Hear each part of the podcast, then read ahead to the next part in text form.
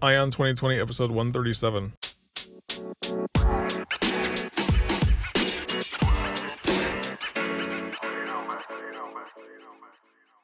Have twenty twenty vision with ION twenty twenty, the podcast that brings you all the news and events in the lead up to the next presidential election. I am Ray Eaton, and I will keep you up to date as we approach November twenty twenty with a libertarian perspective of all the candidates and their policies, along with the news. Thank you for tuning in. Now let's clear our vision.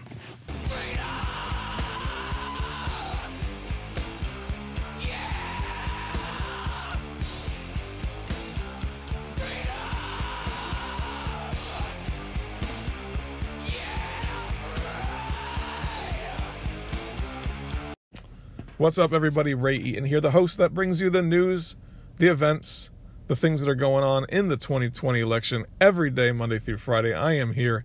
That's right. And this is just another show. This is your Friday episode, so I appreciate you joining me today.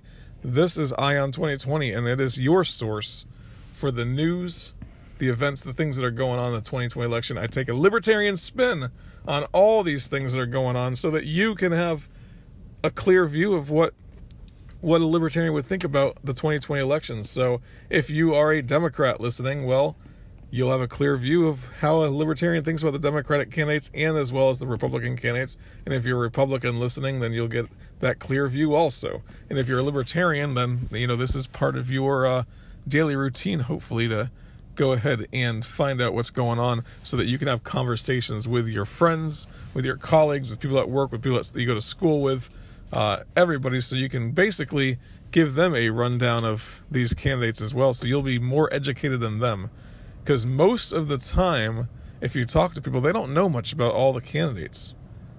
Seems like that to me. I mean, you look at some of the polling that goes on among the Democrats. So I, I look at The Economist poll. I was looking at it last night, and The Economist poll came out, and if you look at the amount of people that don't know specific candidates. So they'll know who Bernie Sanders is, but like twenty percent of people don't even know who Bernie Sanders is. Then you get a Joe Biden, and like, you know, eleven percent of people don't know who Joe Biden is. You get a Kamala Harris, and like thirty percent of people don't know who Joe Biden is. And you look at the Democrats, and it's, uh, you know, right around, that's what their numbers are. If you look at the Republicans, a lot of times it's the same. Like, they won't know who their candidates are as well. So if you call yourself a Democrat, if you call call yourself a Republican, it does not mean that you know everything about these candidates. But by coming back every day and listening to the show, you're going to know more about these candidates than your friends do. And that's a good thing, because then when you guys are having these conversations, and you can have conversations about different policies, different perspectives that these people have, what you can do is you can come to them with a libertarian perspective and help to change their minds, change their views, uh, get them to see a counter argument against some of these policies, see why some of these policies that these candidates are preaching are negative for the country, negative for the world, uh, negative for freedom. And if you can do that, then you can start to change change some minds as well by being educated and informed on the candidates. That's how you change minds, and I think that's a good thing. So what my goal every day is to do is to bring you guys all that information and let you guys know what's going on with the candidates. Uh, go back and listen to some of the shows that I have in the previous six months, because I do a lot of shows on their specific policies. I do a lot of shows on the candidate themselves. I've done it on, on all of the front runners. I've done a show at least. So, and uh, probably the top, you know, fifteen people I've done a show on it. But there's also one show before the debates that I did that I actually talk about every single candidate, all twenty-three of them that are in the election. So you might want to go back and listen to that show as well. That'll give a rundown on each candidate and their kind of their policy proposals, right? And then from that point, we can start talking about those policy proposals. Go back and listen to some of those shows and see how I address those as well. I am not an expert by any means on libertarianism. I am not the defining voice like a Tom Woods would be on these things. I am not the defining voice like a, you know, a Ron Paul would be. No one's quoting me on memes or anything like that. Uh, but I do know libertarianism pretty well. I understand the concepts of it, and I can also, and I also, you know, have that that true north when I'm thinking about things, when I'm th- looking at specific articles that I'm reading, when I'm looking at uh, ideas that people have, the proposals these candidates have. My true north is less government, more freedom, non-aggression. And if I'm looking at a specific issue, if there is an issue with aggression in there, if there's an issue with, you know, think something that's going to trample on liberty, then I am going to bring that up. And I'm going to, you know, I could always use a counter argument that shows a different way or a better way to do that specific thing outside of government, because people will work outside of government. They always do. People will gather together and figure out solutions to problems outside of government without the need for some politician to say that they have the answers and the solutions to everything. Uh, but anyway, guys, I appreciate you listening to this show. This is ION twenty twenty, and that's your source for the news and the events for going on for the twenty twenty election. Um, go ahead, if you can, subscribe to the show. Subscribe to the show, then you'll be able to hear the show tomorrow. Go back and listen to some of the other shows, like I said. And then if you really like what you hear, I'd love to see a five-star rating and review. Five-star rating is the most important thing, I think, uh, to get this show showing up in other people's feeds. Because when when you give a five-star rating and a review, it'll allow Apple and the other podcatchers to look at this show as more legitimate, right? So as soon as you do that, then I, you know, as you get more and more five-star ratings, then you get huge, you know, you get huge marks within the Apple podcasting world, I guess, and that's helpful. So if you want to see this message go further, go ahead and give me that five-star rating, okay? If you haven't done it yet, please go ahead and do it. And then you can follow me. Ion twenty or Ion twenty twenty is found at ion the empire dot com. And then you can also see, if you type in Ion the Empire on Facebook, Twitter, and Minds, you'll be able to find me there as well. And if you could email me, ray at ion the empire dot com. And if you do that, you could type in, you know, you could send me a little bit about what you're doing for the libertarian movement. Love to hear those things. Love to talk about those things on the air. If you have a podcast, if you have a show, if you have a radio show, if you have anything that you're doing locally in your community for libertarian movement, just like maybe you're part of the Libertarian Party of your local community and you've done some outreach, go ahead and let me know about that as well.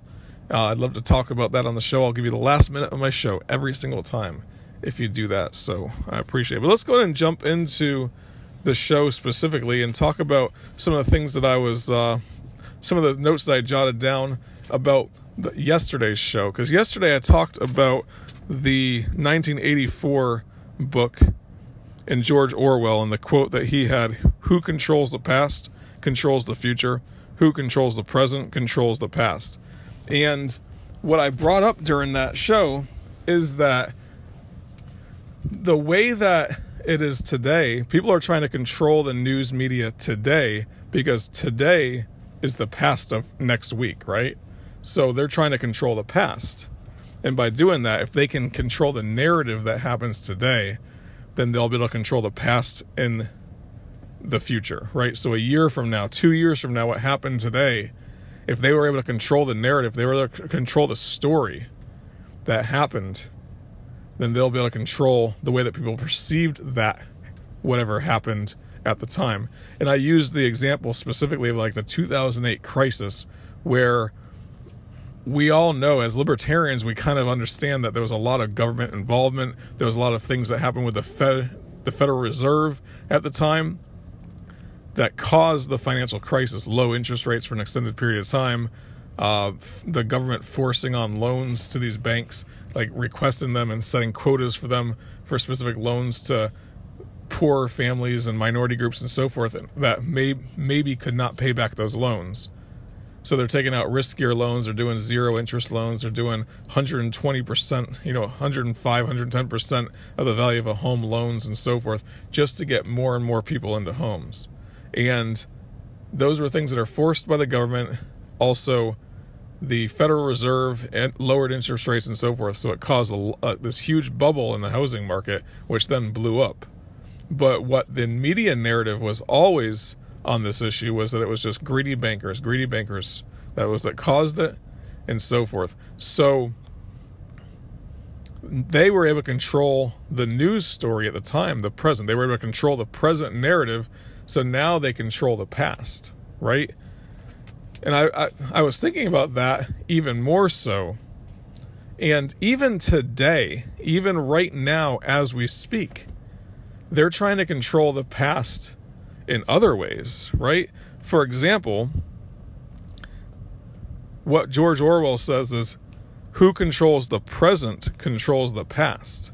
So if you have the left-wing liberal people that control the present in the sense of the news media and the news cycle, then they're able to control the way that history was written in the past as well. And you see that all the time. There's all these, this idea that you should rip down the statues of these Confederate soldiers, which I don't, to be honest with you guys, I don't care too much about a Confederate soldier's statue being in some city. It was most likely put on a public property, and who knows if that's even a place for something like that. Anyway, that doesn't, to me, that doesn't matter, right? There is a controversy that goes on with that where they're talking about ripping down these statues. And if it's on, you know, if it's like the center lane in some small town, you know, let's say Raleigh or, you know, outside of Raleigh, North Carolina or something like that, and they have statues of the different Confederate generals and so forth, and people want to rip those things down. I mean, I could care less whether they're up or not. They're on a public, they're on public property, so the public has some ability to go ahead and, you know, have their input on that particular item, right?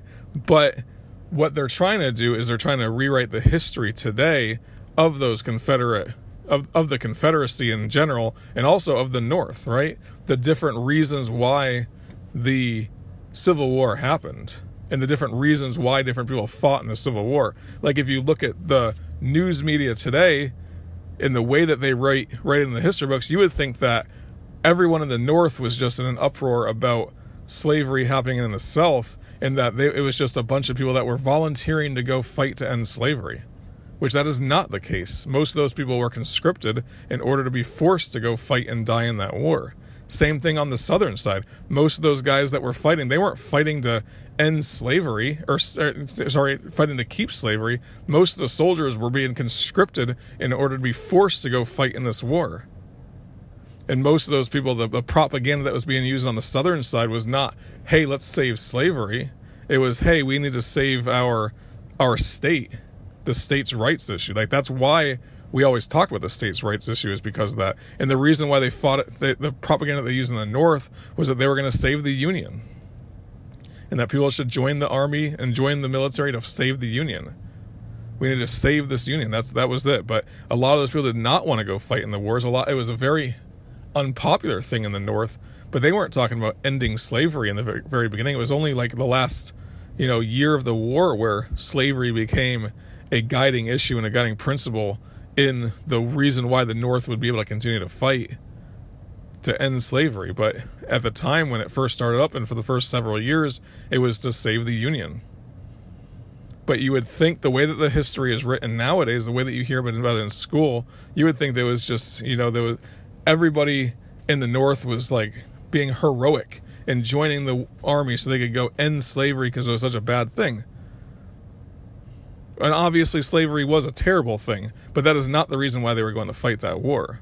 And you could read it in the history books. You could read it in the um, the writings of some of these people, you know, their their their journals and their letters back to their family, that they were fighting to save the Union a lot of times is what those people are thinking. And on the Southern side, if you listen, if you read their journal entries and their letters back home, a lot of their fighting was because they wanted to keep, you know, keep the Southern states free, ha- not have that control from Washington and so forth. And like that was, like they they hearkened back to the founding of the country. That's how, that was the propaganda that was used. If you read the newspapers, it was the same thing. Now the wealthy landowners wanted to preserve slavery big time, and the wealthy people in this in this each of the states, they were trying to preserve that institution. So yeah, the South, in some way, the rich people and the, the wealthy people and the leaders, they wanted to preserve slavery, but that is not the way they sold it to the poor guy who was fighting in that war. But he who controls the present controls the past. They try to rewrite history in some way. Same thing with World War One and World War Two and Vietnam War. They call all these wars, you know, they call certain wars good wars, like World War Two is a good war. But no war is a good war, in my opinion. They try to rewrite history, though. They they talk about the soldiers that fought in World War Two as being the most heroic people in the world. And you can't take away from the fact that they went over there and fought and, you know, fought against Hitler, who was doing terrible things. But you cannot say that just because they were there, they were heroic. I mean, those guys were probably terrified to go. They were forced to go most of the time. Most of those people were, were conscripted into the into the army. Talk about Vietnam, same thing. Most of those people that fought in Vietnam, they were not signing up to go end communism in Vietnam. They were being forced to go over there. They were conscripted, and a lot of them died. And that's a terrible thing, but the way that the press does certain things is they're trying to rewrite history. They're trying to rewrite history recently with that, you know, with the flag with the flag with the thirteen stars on it, right? For the original thirteen colonies on the backs of the Nike shoes.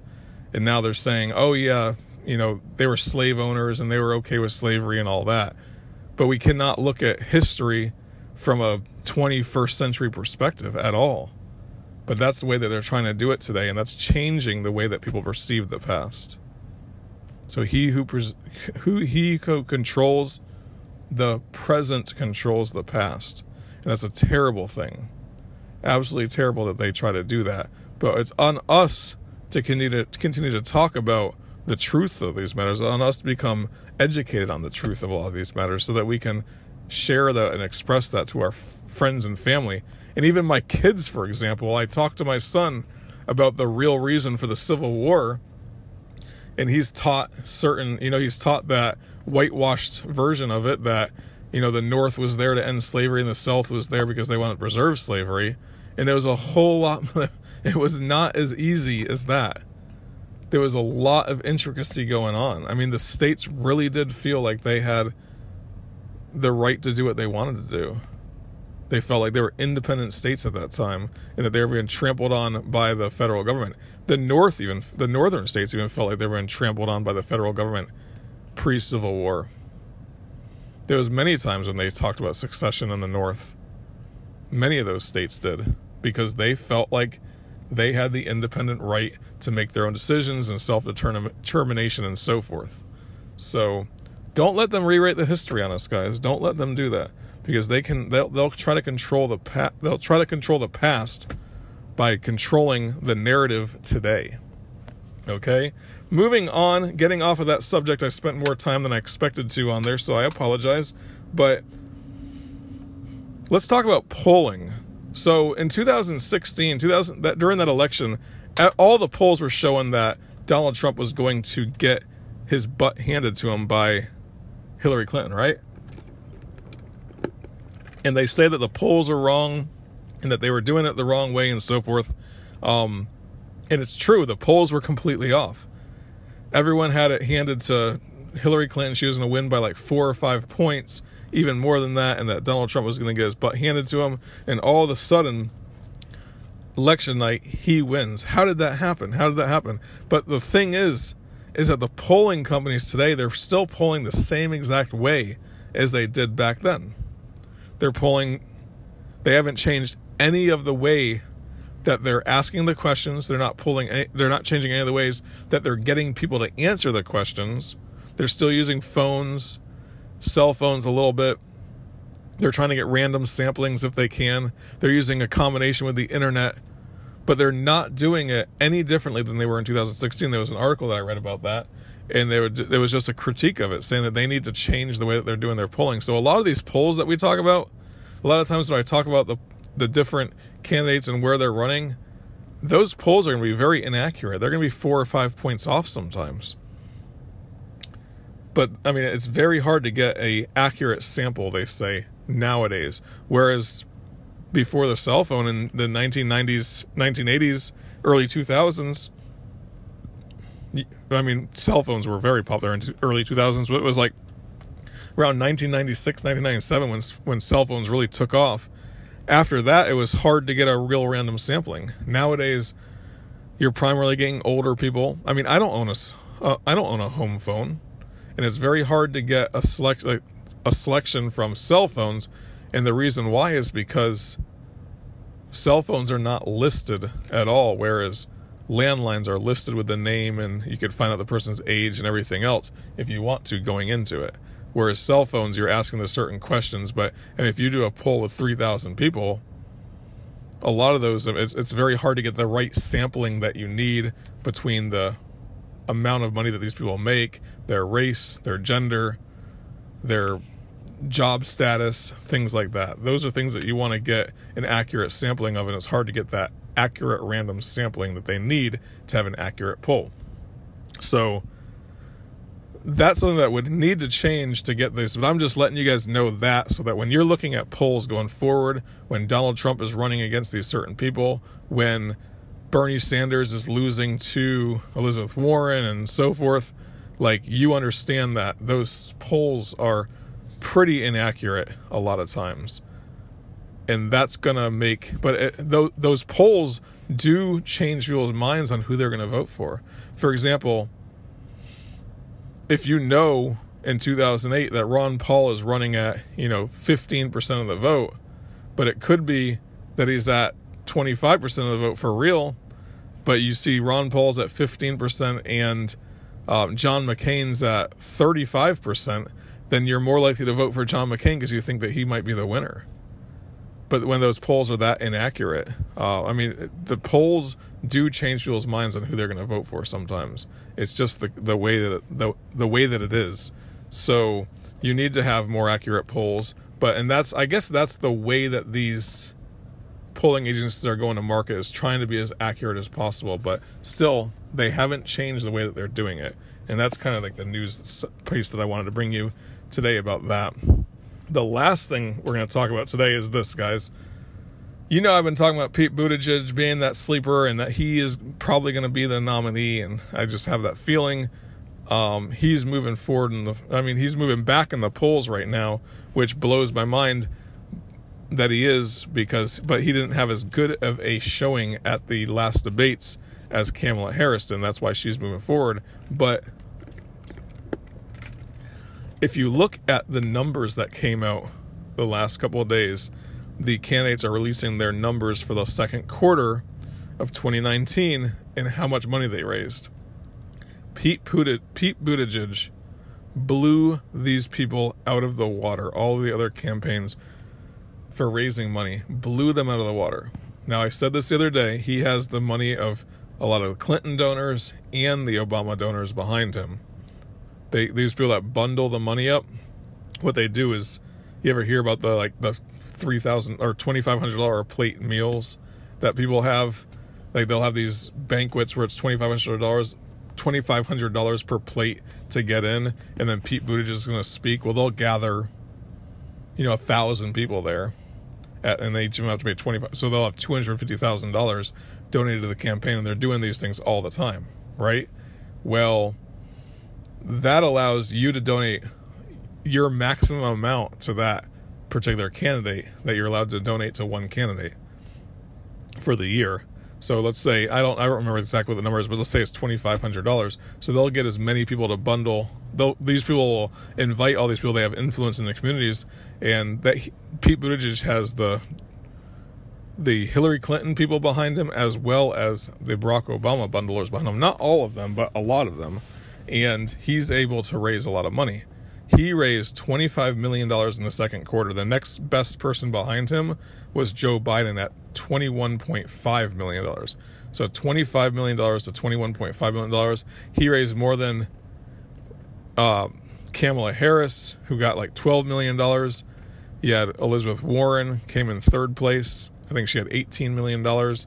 And then Bernie Sanders had right around seventeen or eighteen million dollars as well. So Pete Buttigieg, a, I've said this many times, a mayor from South Bend, Indiana, was able to raise the most money. It just, it, I'm perplexed. I really am. I'm absolutely perplexed that this guy raises so much money, but he does. And it, I mean, he seems like, I mean, if he's able to raise that much money, he has the special interests behind him, obviously. He has certain people behind him. He's bought and paid for in some way. He's got to be. He's trying to look like the guy that's kind of even-keeled. He um, toes the line. He doesn't want Medicare for all to be mandatory. He wants it to be Medicare for all who want it, things like that.